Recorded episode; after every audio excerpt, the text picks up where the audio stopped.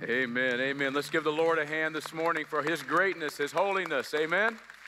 So good to be with you, Eastview family. I have missed you after being gone for a couple of weeks. By the way, isn't it so great that we have some young preachers on this staff that are ready to preach when I'm gone? And they do such a great job opening the Word of God. And uh, I'm just blessed by them. And, and uh, it's good to be with you all. And uh, awesome to see uh, an online um, baptism you somebody from our online campus. So, so if you're watching us online today, I want to say hi to Amber and Leroy. Leroy, Amber, uh, Kimmy from Washington State, Jan from Arkansas, God bless you, Jan, and Sherry from Fort Myers, and all of you watching online. Glad that you're here with us today. Hey, a couple things I just want to remind you. I don't know if you've heard of this or not, but we're doing this thing called Love McLean County. I don't know if you heard about it, but you're going to keep hearing about it because I believe the Lord is calling us to pray for every soul in this county and every place in this county to redeem for the name of Jesus Christ. Amen? I hope y'all are praying. I, hope the amens mean, yes, Mike, I'm praying for three people all the time.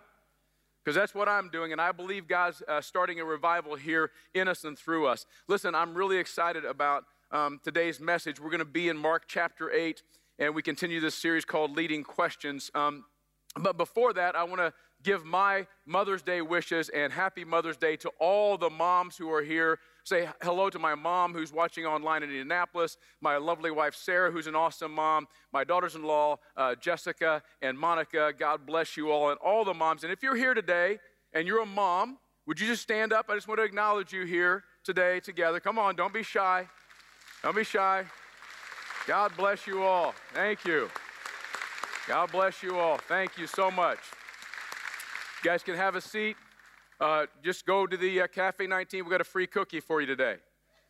Just not true. Don't say that to them. They'll be like, what? What? Or you might just try it. I don't know. Maybe it'll work. Maybe you get a free cookie. But happy Mother's Day. I hope you're, uh, tell your moms that you're, uh, you're appreciative of what they do and, and all that. Well, anyway, while our moms and our mom experiences are as different as we all are, but it seems that there are phrases that all moms use. They're just like, they're just, you know, cross cultural, cross generations. All moms use some of these phrases. Maybe you recognize some of them, right? Um, do what? Be careful. That's what my mom says, my wife says, right? No, I'm, I'm quoting what I've heard. My mom used to say, Don't you talk to me in that tone. Because moms can understand what a tone is, man. Or, or moms used to say, Don't roll your eyes at me, even when I'm behind their back. She can see that I'm rolling my eyes up in my head, right? There's the age old question I think we've all heard. It's a question Who do you think you are? Usually followed by a mister. And it's got to be said in that slow Who do you think you are? Which is crazy because from time to time, moms clearly know who we are. Michael Robert Baker. I think that's why you have a middle name. You have a middle name so when your mom's really ticked off, she can use all three. Even today, my wife sometimes says, Michael Robert. That means I'm in trouble. Never get away from it, right? Um, I have learned this, and I will give you some advice. If you're young in here, um, it is a rhetorical question. You're not supposed to answer that. Who do you think I, I am? Because if you say, I think I'm your son, who do you think I am? Then you're in big trouble. Use that tone with me, sir. I've often wondered if Mary, the mother of Jesus, asked him, Who do you think you are? a little fun with moms today as we celebrate them, but moms are awesome. And this mom question actually gets us to our teaching today in, uh, in Mark chapter 8. The question, uh, Who do you think you are, is not the question. The question is Jesus asking his followers, Who do you say that I am? Who do you think I am? And uh, that's what we're going to look at today. My prayer is that everyone here, whether you're visiting here, by the way, if you're visiting, this is a great family, and we are followers of Jesus Christ, and we're not perfect, but we're going to try our very best to follow him. And if you want to be a part of that, text hello to that number on your screen anytime during the service, uh, and uh, we'll follow up with you. We want to get you on this path of Jesus Christ, and we'd love to travel with you. Um, but today, my prayer is that all of us, no matter who you are, you've been a Christian for your whole life, you're just brand new to church, maybe you don't even know who Jesus is, that today you'll answer this question Who do you think that Jesus is? Let's read it together as it played out um, 20 centuries ago. Jesus went on, verse 27, chapter 8 of Mark. Jesus went on with his disciples to the villages of Caesarea Philippi, and on the way he asked his disciples, Who do people say that I am? And they told him, John the Baptist, and others say Elijah, others one of the prophets. And he asked them, But who do you say that I am? And Peter answered him, You are the Christ. And he strictly charged them to tell no one about him. Let's pray and ask the Lord to speak to us today by his holy word. God, we have read your word. It is alive, it is active, it is true. It points to Jesus, the living word, and it's empowered by the Holy Spirit. And so I pray that this will be nothing than a supernatural encounter with you. That unsuspecting souls who just maybe are tired, maybe discouraged, maybe alone, maybe fearful, that, that we've come here together today to sing true words about Jesus and to hear from you. And so, would you speak to us now, God? Only you can do it. I pray that you'd reach through these cameras to wherever everybody's watching online and in this place. Speak to us now, we ask. In Jesus' name, amen. Well, hope you know by now that this series is called Leading Questions. We came out of uh, Easter and we said there are questions that Jesus asked in his ministry to try to get his disciples to follow him better. They're leading questions because he's leading us to some conclusion. He's trying to help us answer the, the, the question in the way that will reveal who he is. And, and I want you to notice here, verse in, in, in uh, first in verse 27, that this is the Christ follower part of our vision. We are a fearless church of Christ followers. And there you have it clearly in verse 27. And Jesus went on with his disciples. Remember, disciples is a word that means learners or pupils, and they did it not in a classroom with desk and a chalkboard. They did it by following Jesus. They're literally walking behind him. They're his disciples, and that's how they learn. But look what it says in verse 27 On the way to the villages of Caesarea Philippi, on the way. This is what I love about Jesus. Jesus teaches us along the journey. There's not a specific path. There's not always a, a you know, your Mondays are going to look different than my Monday, but we'll all be on the way. The word literally means on the road. And it's on the road. Let me show you where this is at. It's on the road to a place called Caesarea Philippi. And now just get your bearings here. This is the Dead Sea. Here's Jerusalem, Jordan River, Sea of Galilee. Jesus has just done a miracle in Bethsaida. And uh, now he's just saying, hey guys, come with me. This is the greatest way to understand Christianity of all. Just where are you going? Wherever Jesus goes. I'm watching him, I'm listening for him, I'm following his ways. And they go up here to a place called Caesarea Philippi. It's about three inches north. Actually, it's about 30 miles north. And may have taken them a day if they went really fast. It might have taken a couple of days. But along the way, they come through these villages. Now, what's significant about Caesarea Philippi, uh, you might uh, remember that there's another Caesarea in the scripture. Those of us who have been to the Holy Land, there's a Caesarea Maritima. That means Caesarea by the sea, built by Herod the Great. When Herod croaked, they split up his kingdom at four among his uh, brother, uh, his sons, and Philip in the north, he got this territory. So he builds another Caesarea. You know how to get a lot of money funded for a town? Tell the Caesar you're going to name it after him. So Caesarea of Philip. Caesarea Philippi is this place. And what's significant about this is the place in ancient times was called Paneas. And Paneas was a place of worship for the god Pan. You know, the half guy, half uh, goat guy? That's who they worshiped. And there's actually a cave and a grotto there that was referred to as the gates of Hades.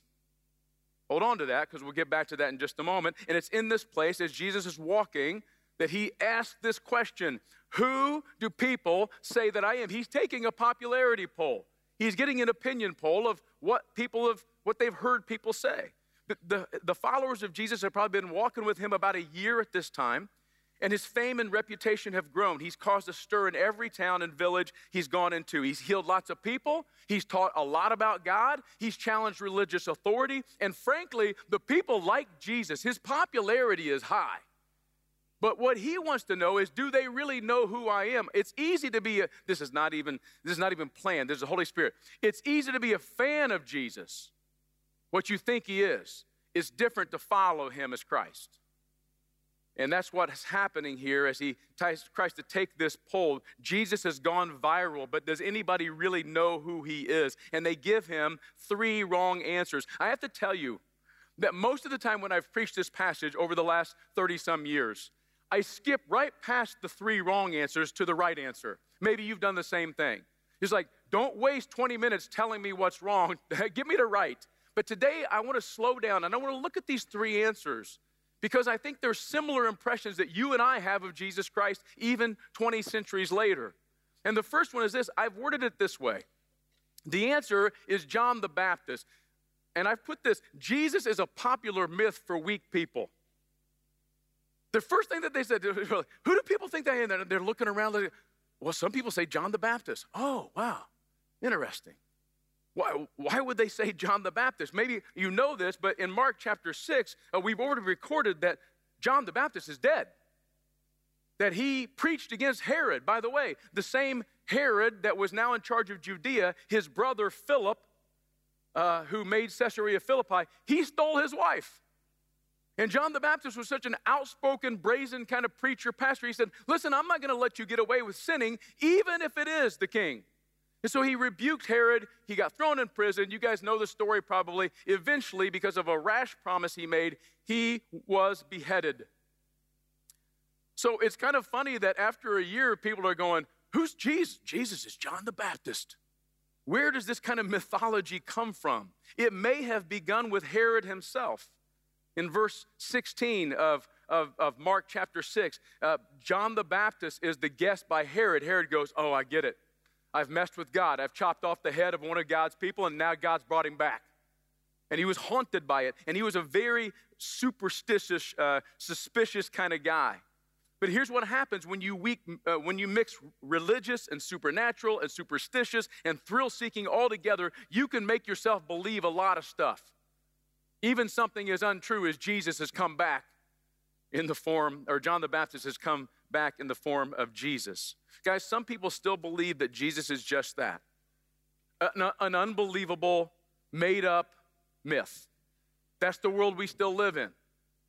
And uh, they believe because of that, that Christ followers, we are just weak people who just need something supernatural to kind of fake our way through this life. We need to believe something. We need a supernatural crutch because we're very weak people. Now, here's the thing that's partially right. We are weak people. We do need a crutch. If you're crippled, you need a crutch. And spiritually speaking, that's who we are. We do need Jesus.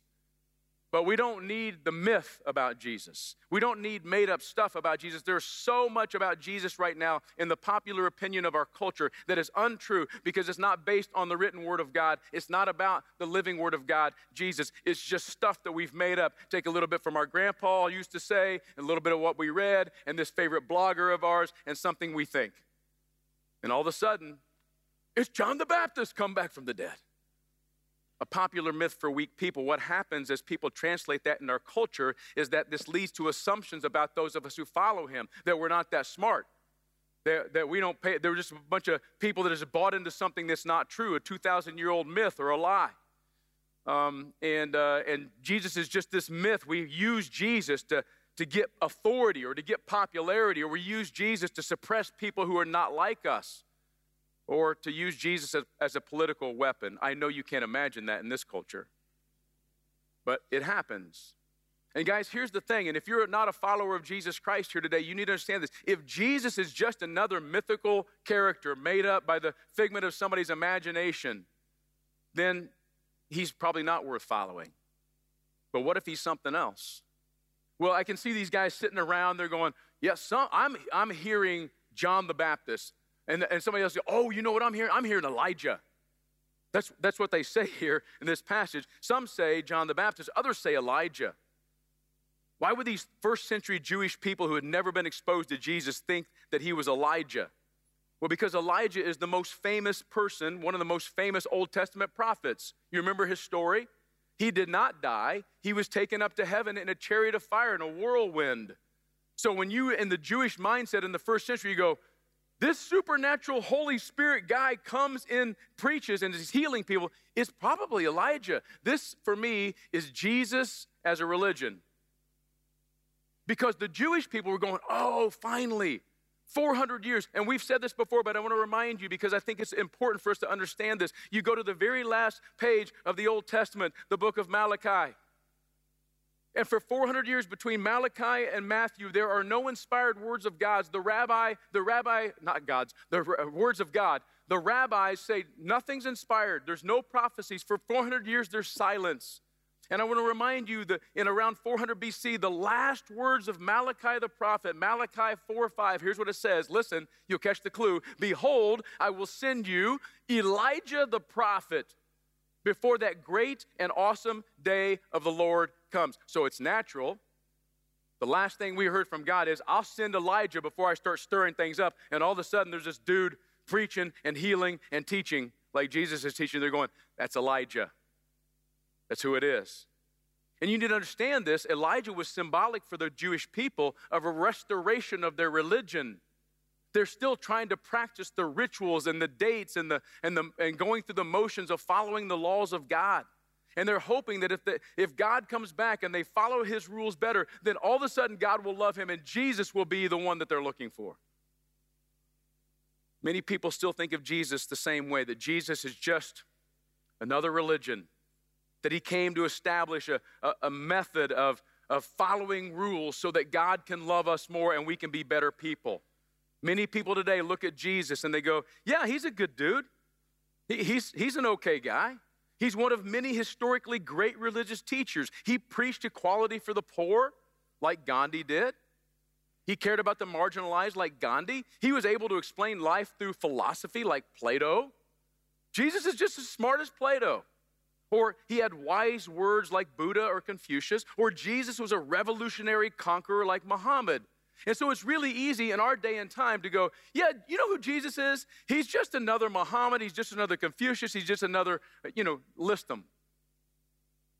And Jesus is a religion. And if we make Jesus a religion, there's two things that are true, and this is what we're dealing with in our culture. Number one, if Jesus is a religion, he's just option one of several. And we really can't look at anybody and say, Your religion's wrong.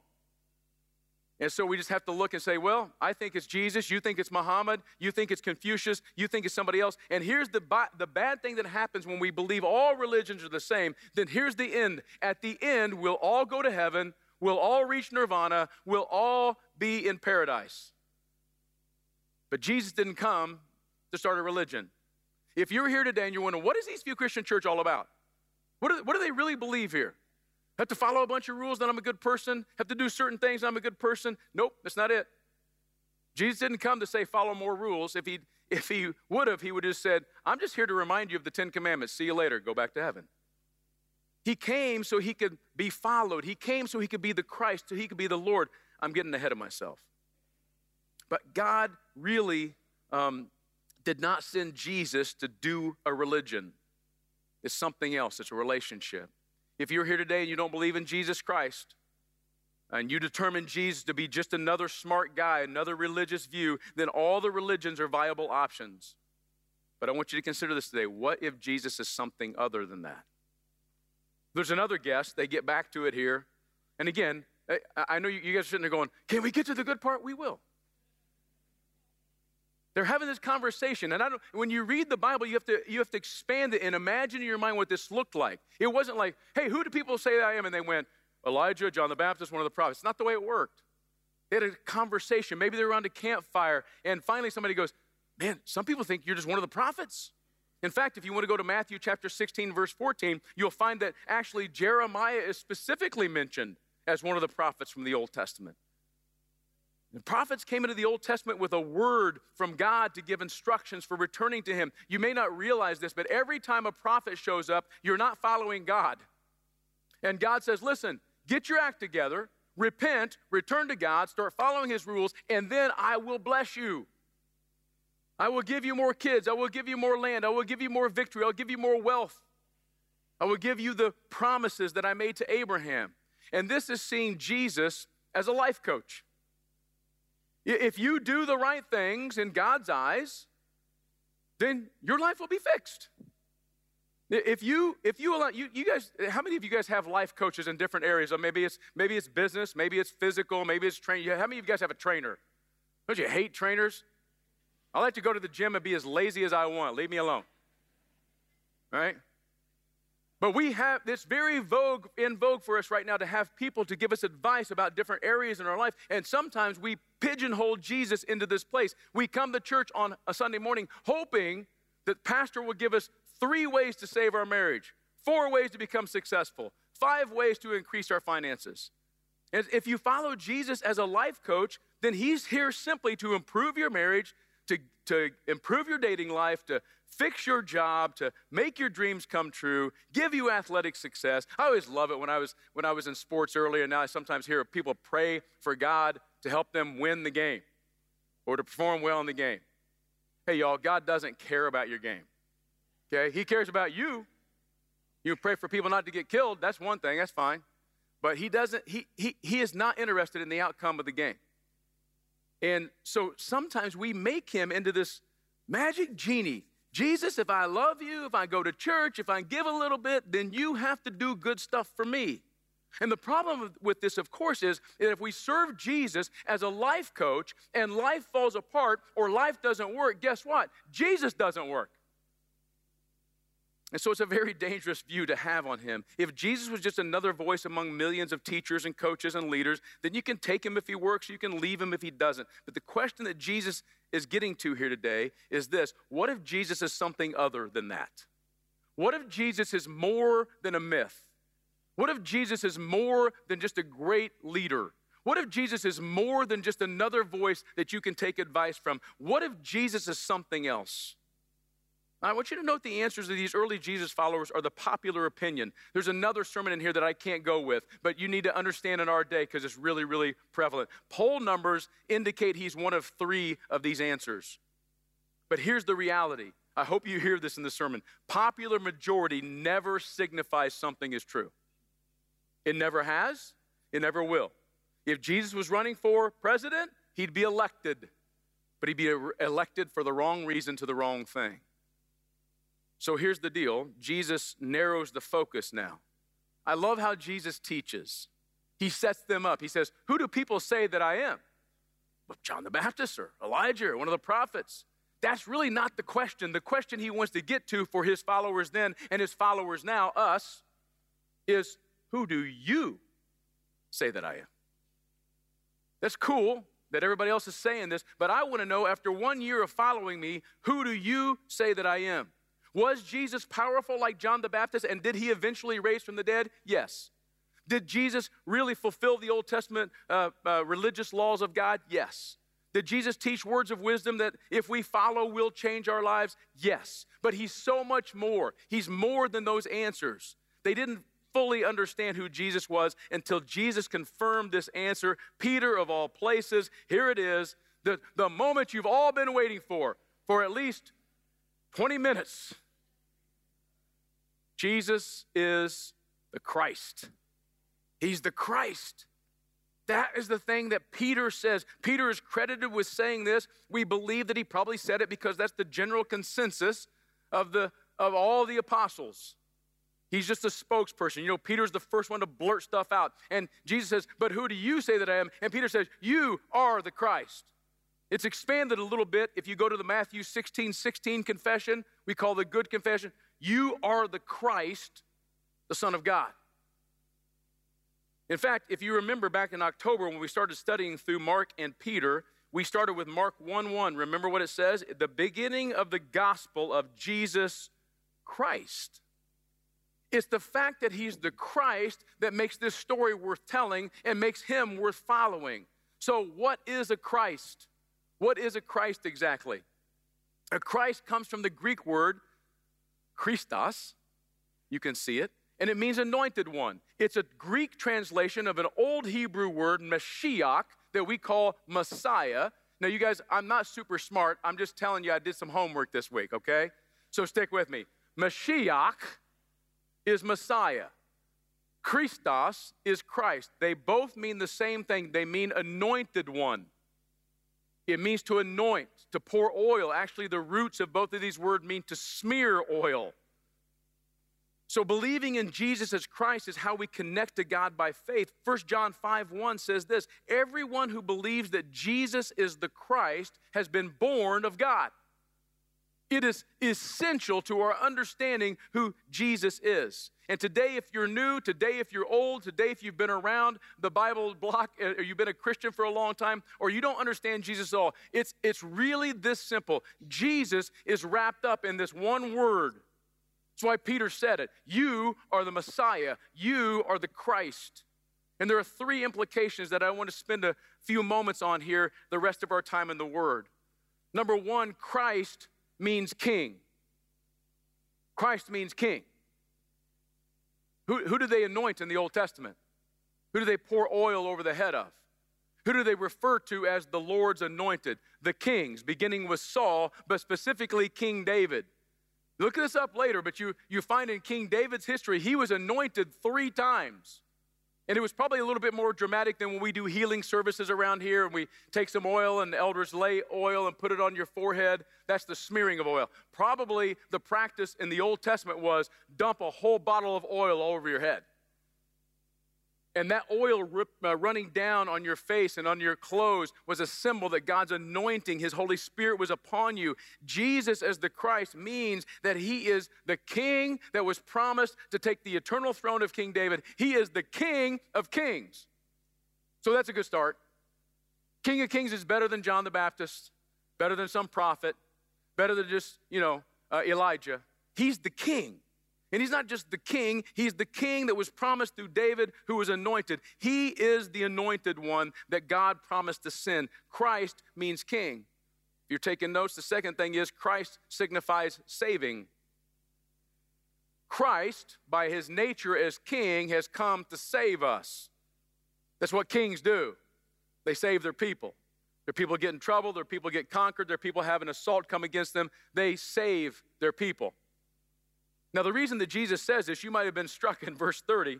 He strictly charged them to tell no one about him. Why? Because they had an understanding of Christ as the, as the, as the Savior that was different than what Jesus was.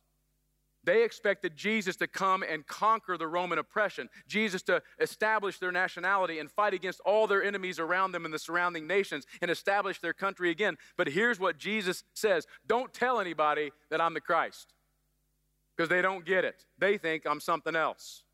They want me to be a military leader, but Jesus didn't come to be a military leader. Jesus didn't come to win through politics or military force or thought mind games. Jesus came to conquer as Savior. He's the Savior, y'all. You, I know you need some other stuff in your life. I know you need relationship help. I know you need some money from time to time. I know that you need things to work out at work or with your family or with just your situation or with your health. I know you need lots of stuff. But what you really need saving from is from your sins. That's the thing that only Jesus can do. That's why Jesus is the Christ is the, is the most important thing we can say about him. That's why the angel said to Joseph when Jesus was not yet born, he said, When he's born, you shall call his name Jesus for he will save his people from their sins. You can handle a little bit more definition here. Jesus, Yeshua, means Savior. Jesus Christ, literally translated, is Savior, anointed one. He's the King, who has come to save his people. And if you're here today and you're not saved, you don't know where you are with your sins. You, you've never professed Jesus as Lord, you've never taken him as your Savior. I want to tell you today there is a Savior. If you're watching online, if you're here visiting, there is a Savior who has come to take away your sins, to save you from your sins. Amen? And I, again, text that number hello. It seems really weird that we say text hello, but that might be your first step to Jesus Christ. And we want him to become your Savior today. And finally, the third one is Christ means Lord. Christ means King, he's overall. Christ means Savior. He's the one that can save us from our sins. Christ means Lord. There's only a natural conclusion, isn't it? If Jesus is the anointed King of Kings and Lord of Lords, and He has saved me from my sins, sins that I could never get out of on my own, what's the logical conclusion? He's Lord. Uh, saying in our terms, he's the boss. He gets to say where I go and how I do it and what I do. You say, well, that's not fair. Why does he get that right? Because he's the king who saved you. If he's not the king and he didn't save you, he's just another voice, you could take him or leave him. If he's just some made up myth, it doesn't matter. but if Jesus is the king and Jesus is the Savior, then there's only one logical conclusion to what I must make him in my life, and that is Lord.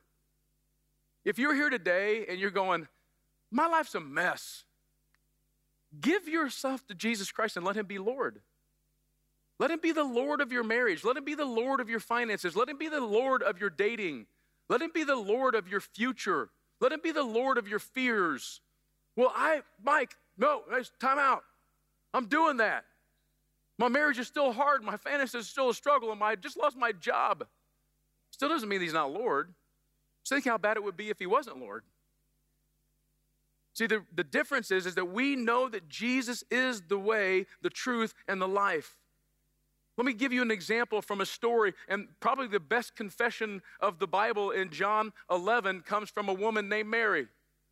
Jesus has come to Bethany, and his good friend and Mary and Martha's brother Lazarus has, de- has died. They're in the middle of a funeral. It doesn't get worse than that. And here's what she says in John 11. Jesus says, Do you believe that I'm the resurrection and the life? And she says, Yes, Lord, I believe that you are the Christ, the Son of God who's coming into the world. Now, when you can confess that as a fu- at a funeral, you can confess that anywhere. Because if he's Lord of death, if he's Lord of death and life and coming back to life and living again, then he is Lord of everything in your life. Listen, here's the reality. If you're here today and you're not a follower of Jesus Christ and you wonder what our deal is, our deal is this we've gone our own way. We've wandered in our own direction. We've followed our own instincts. We've tried to figure out on our own. And every time we do, we end up lost.